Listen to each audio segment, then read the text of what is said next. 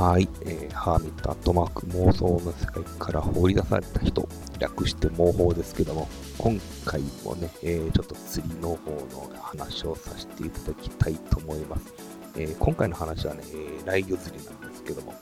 普段、えー、ライギョ釣りっていうのは、ね、大体真夏の日に、え、ヘビカバーって言って、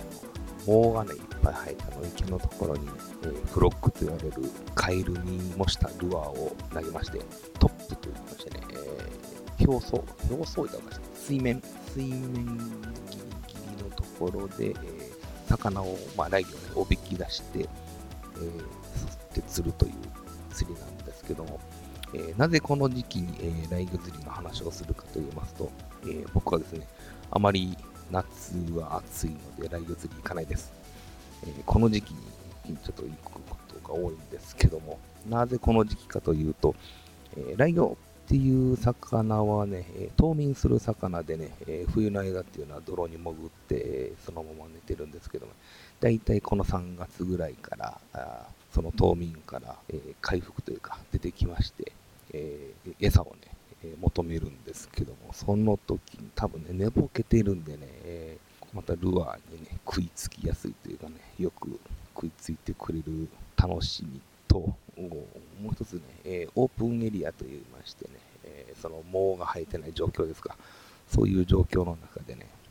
ほんまはね、え、ライガ釣りっていうのはね、そのサーフェス、うん、トップ、トップ釣りって言ってね、え、水面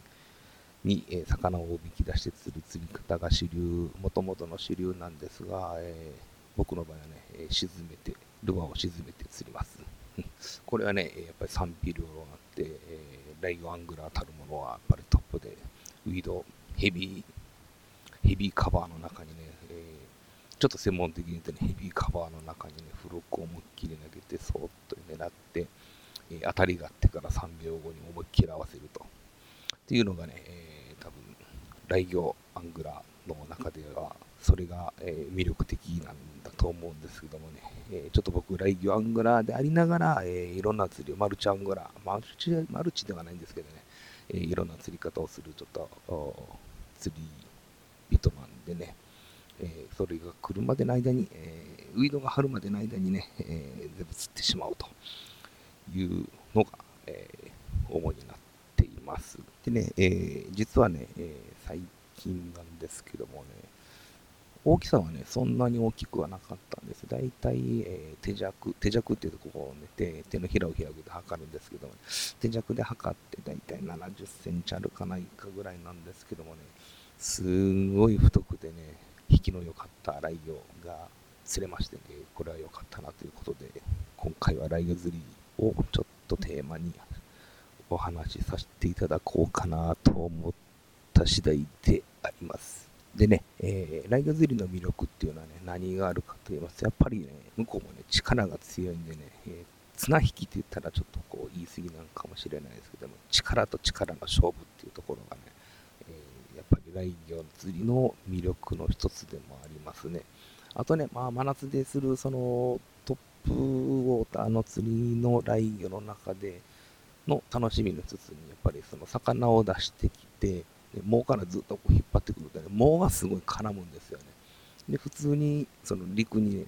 ラインを上げた時にね、ライン魚がいるかどうかわからないようなぐらいね、えー、毛がずっとこう覆っ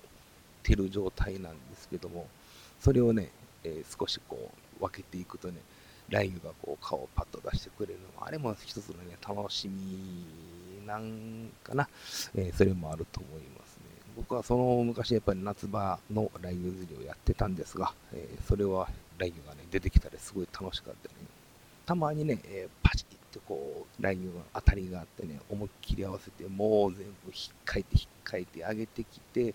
えー、そのもうどけていったらラインがいなかったと。で、そこでガクッとこうなるようなこともね、あったんですけども、ね、そういうのもね、やっぱり一つライオ釣りの楽しさの魅力ではないかとは思いますね。で、その中でね、もう一つの魅力というのが、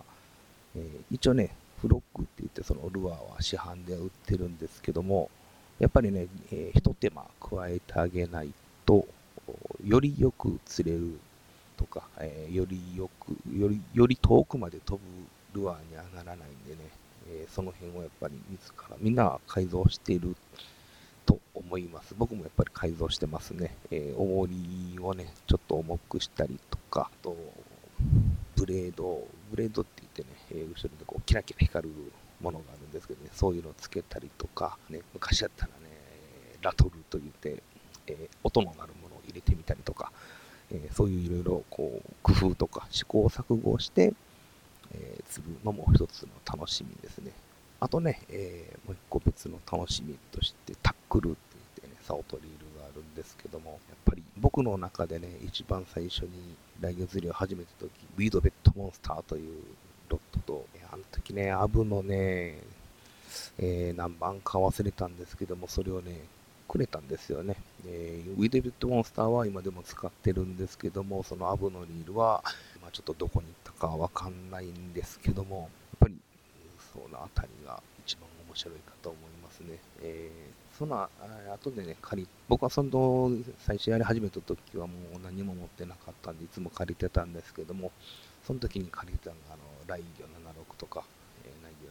78、78だったんかな ?76 っていうのはあったと思うんで、それ借りてたりしてたんですけども、えー、今使ってるのはメジャークラフトのコルツァというライギョ専用のロットがあるんですけども、それを使ったり、えー、あとね、フゴっていうね、韓国製のロットなんですけどもね、韓国の、えー、超有名アングラーらしいんですけど、僕ちょっとそこまで細かいとこはわかんないんですけども、えー、そのフゴっていうロットを使ったりとかして、まあ楽しんでいます。でね、あんましね、えー、来魚ロットっていうのはね、僕、ほんま多分種類がいっぱいあるんでしょうけど、僕の中でそんなに知識がないんで、ねえー、それぐらいしかないんですけども、やっぱりリールがね、えー、僕はすごい魅力的やなと思うんが、アブですね。アブのアンバサダーがいろいろあるので楽しいですね。やっぱ5500番、6500番をメインにクラシックタイプであったりとか、えー、まあ、細かく言うといろいろあるんですけども、今ではね、えー、ロットはそんなにないんですけども、リールの方がね、ちょっとね、数多く、えー、所有してまして、そんなにね、ライグいかないのにね、リールばっかり買ってどうすんねんと思うんですけども、やっぱり、リールをね、新しいのが出たらね、こう買ってしまう。買ってしまうたらちょっと変ですね。あ、いいなと思ったらやっぱり買うっていうのがあったんですけども、今はね、えー、アブのアンバサダー6500シリーズ。僕ね、えー、実は左巻きなんでね、えー、全部、えー、番号の一番後ろに1がつくんですね。えー、6500番のアブのアンバサダーのリールであれば6501とか、えー、5500 500番のであれば5501とかつくんですけども、えー、その6501が今2台持ってまして、えー、1つはね、えー、この前、最近売り切れにあったんですけども、ファクトリーチューンっていうね、ちょっと強化されたアンバサダーのモデルを持っています。でね、5500、まあ、5501なんですけど、5501で持ってるのが今3台、え ?4 台？かな ?3 台かな？えー、っとね、アップのね、5501の C4 でしたかね ?C3 でしたかね ?C4 かな？えー、が1台と、あとは、えー、それもね、この、その6500のファクトリーと一緒にね、買ったね、5500のファクトリー中のやつがね、これがまたね、ちょっと、えー、ごくごく最近買ったんで、ちょっとこの前超こう行ってきたんですけどね、これがまたよく飛ぶんですよ。あの、遠心力ブレーキがね、かかってるのがわかるんで、サミングをする必要がそんなにないんですけども、それでも、その割には、あのね、最後の人飛びっていうんですかね、人押しっていうんですかね、それがね、パッとこう飛んでくれるんでね、あれは、ちょっと僕の中でお気に入りになりますね。もともとね、その5501番のやつはね、すごい軽いんですね。アルミのボディ、ボディがアルミなんかな。なんで、200何グラムで済んでるところは、これファクトリーチューンということで、強化、いろんな、ね、ボディも、えー、ちょっとここ肉厚になりの、リベット打ってみたりのっていう風にしてるんで、えー、ちょっとこう、重たいんで、え100グラムまでいかないんですけど、多分ね、それに近いぐらいの重たいんですがね、もともとね、ライギョロットっていうのも重たいですしね、ライギョ釣りっていうのはね、そのタックルが重たいっていうのがね、一つにあるんで、力ま、力技って言ったらですね、力任せって言ったらおかしいです、そういうのが一つあるんで、ね、あんましその、ロットとのね、バランスが良かったらね、重さっていうのはあんまし感じないですね。あとね、もう一つなんですけどもね、えー、アブのアンバサダーの5500内番のプロロケットというのを、この前、買いまして、これはこれでね、ちょっとクラシックタイプの、クラシックタイプと言ったら、パーミングカップじゃないやつこんなもん言ったらね、えー、ちょっと専門的な方しかわかんないと思うんですけども、まあ、それはちょっとこう、調べ、調べてもらった方がいいかな。えっ、ー、とね、パーミングっていうのはね、えー、リールをこう、覆うように持つ持ち方なんですけども、えそこの部分にも、えちょっとこう、投げた時のね、え糸の出し量を調節できるような機構がついてるのが、えー、もともとのこのアブのアンバサダーってやつなんですけども、これをね、えー、このプロロケットをなんで買おうかなと思った、まあ、経緯っていうほどのもんではないんですけど、このフゴっていう韓国の、韓国製のライブロットなんですけどもね、これがね、ま、ロットがね、赤いんですよね。で、今まで、えー、シルバーであったりとか、えー、そういうのに使ってたんですけども、なんかね、こう、色を合わせたくなりましてね、色をやったら赤色がいいんじゃないかって、赤色をずっと探してたら、えー、そのプロロケットというアブのそのアンバサダーのクラシックタイプが、えー、ありましたんで、これやということでね、えー、買わせてもらったんですよね。これね、多分ね、インスタグラムに確か載せたかなと思うこの前釣ったやつを載せてたと思うんで、えー、それはまたインスタ見てもらったらいいと思います。でね、えー、アンバサダーだけでね、えー、1、2、3、4、5台あるんですけどね、えー、竿はね、えー、3本か4本ぐらいしかないですけどね、理由はなぜか5台あると。で、なんでこんなにあるかっていうとね、えー、やっぱりね、力技っていうか、その、綱引きというか、重い、ライギョって結構重いんで、えー、そういう釣り方をしてるとね、やっぱリールが壊れやすいと。なんで、えー、必ず、え、バックアップとして他のリールを持っていきます。そのリールが壊れてしまったらね、ねライギョ釣りその日終わってしまう。それを終わらせないためにも、やっぱり、え、バックアップとして、えリールは何本か何本か、何本かって変更してね、竿も何本か持っていきますし、え、リールも何個か持っていきますね。でね、えー、あと僕、そのアブが5台ですけどね、それ以外にもね、えー、カルカッタのコンクエストっていうのを一つと、えー、昔のね、両側のね、HL2020 の HL ですかね、ちょっとね、えー、今それはね、奥底で眠ってるんで、えー、覚えてない、覚えてないんですけども、あとね、もう一つが、えーたそれが、えー、台湾の両側のシュラプネルという、もう、ライン専用の、専用リールですね。えー、これがね、すごい高かったんで、絶対いいやろと思って、えー、買ったんですけども、僕になんかちょっと交渉に合わないみたいでね、投げてはバックラッシュというのを繰り返すという悲劇に見舞われております。でね、えー、ライギョってね、どういうとこで釣るかって言ったら、もうほぼほぼの池ですね、えー、僕関西なので関西の池であったりとか、えー、やっぱり四国で、ね、たまに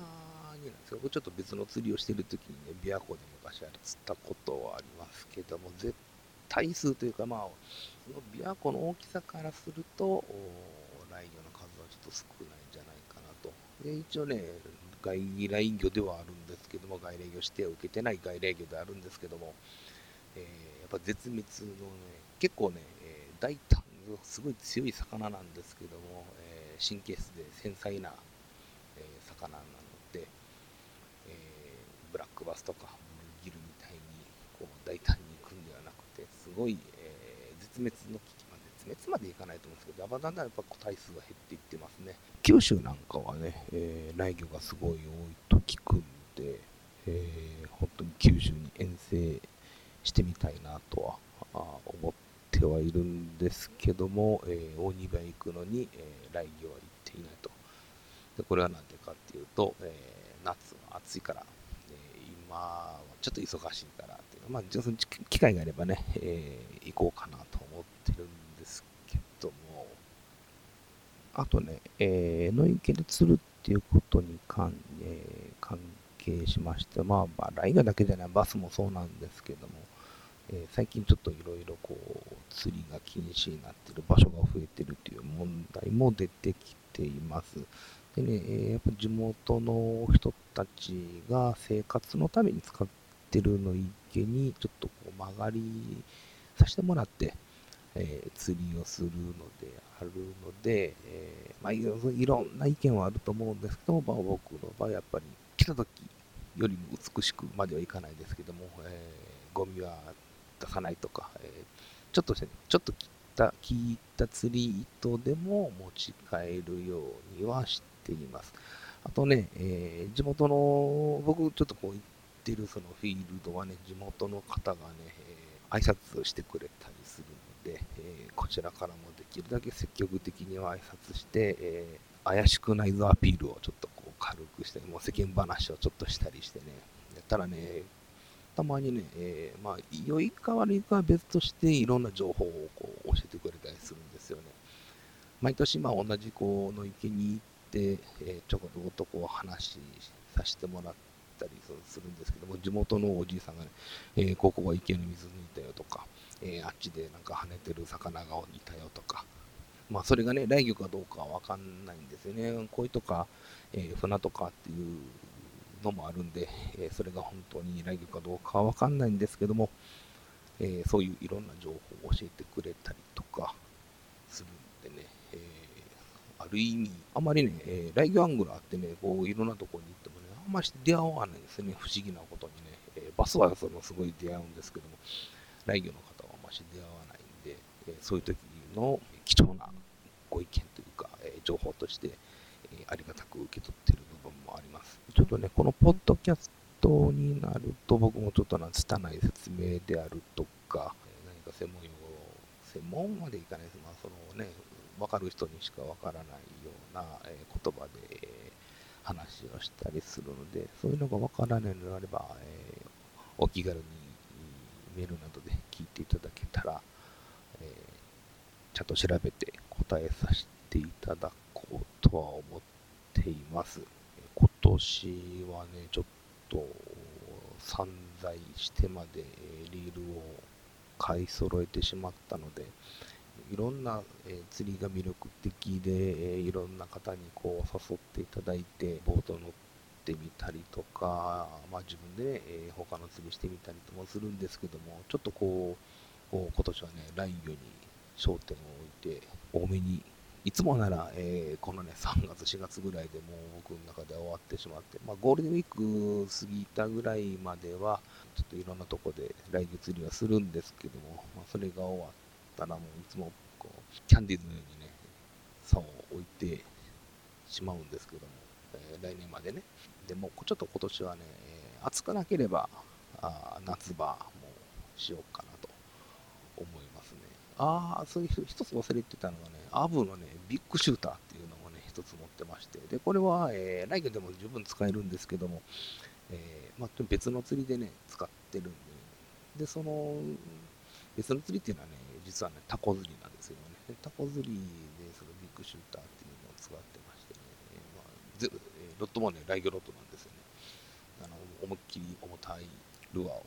投げて、まあ、エギでもなんでも投げて、そこをずるずる引いてるとタコが釣れるっていうね、えー、面白い釣りもあるんですけど、まあ、これちょっと来魚釣りとは関係ないんですけども、えー、来魚の、えー、来魚で使ってるのと同じ、えー、仕様の道具で、タコ釣りしてるんで、えー、ちょっと紹介させてもらったんですけども、こんな感じでね、えー、僕がね、こう思ってる来魚釣りのね、魅力の多分1%も伝わってないかもしれないですけど、やっぱりほんまね、行って、えー、釣りするのが一番わかるんですけども、来魚釣りっていうのはもう、こう、力と力のね、駆け引きっていう、すごい繊細な釣りにして、えー、一番大胆なあのファイトっていう、あの、来魚とのそのやりとりなんですけどもね、えー、そういうのを楽しんでいただけたらと思います。そのためにはね、えー、ある程度最低限、えー、腕力と、1日、ね、その竿を投げてられる体力と、をある程度つけてもらえはないと、難しいと思いますね。えー、あとね、その、えー、釣る前というか、釣る時から最終的にランディングって言って、こう、魚を、まあ、ラギ逃がすんですけどね、最後は。その逃がすところまでが、えー、一つのプレプレイって言ったらおかしいですね。えー、その釣りのあれなんで、ポイとこうラインを捨てるとか、そういうのじゃなくて、優しく、優しく、うん、釣りをしてる時点でね、もう、えー、針を思いっきり刺してるんで、そんなに優しくはないんですけども、え、できるだけ釣りを楽しみつつ、え、できるだけラインに優しく接していくような形を取るため取り取って、えー、いる所存であります。初心表明をしながら、えー、今日今日はですね、えー、今回は終わらせていただきたいと思います。でね、えー、ブログの方をね、ちょっと見てみたらなんかあんましうまいこと表示されてなかったので、メールのとことか、インスタのところがあんましうまいこと表示されてなかったんで、またちょっと変えたいと思いますけども、細かいことはまたブログを見ていただけたらと。まあ、ブログ見ても何も書いてないんで仕方がないんですけど、まあ、ということでね、えー、今回は、えー、この辺りで終わりたいと思います。えー、また次、次回は、えー、何のお話をするかわかりませんけども、その時、その説はよろしくお願いいたします。それでは、今回は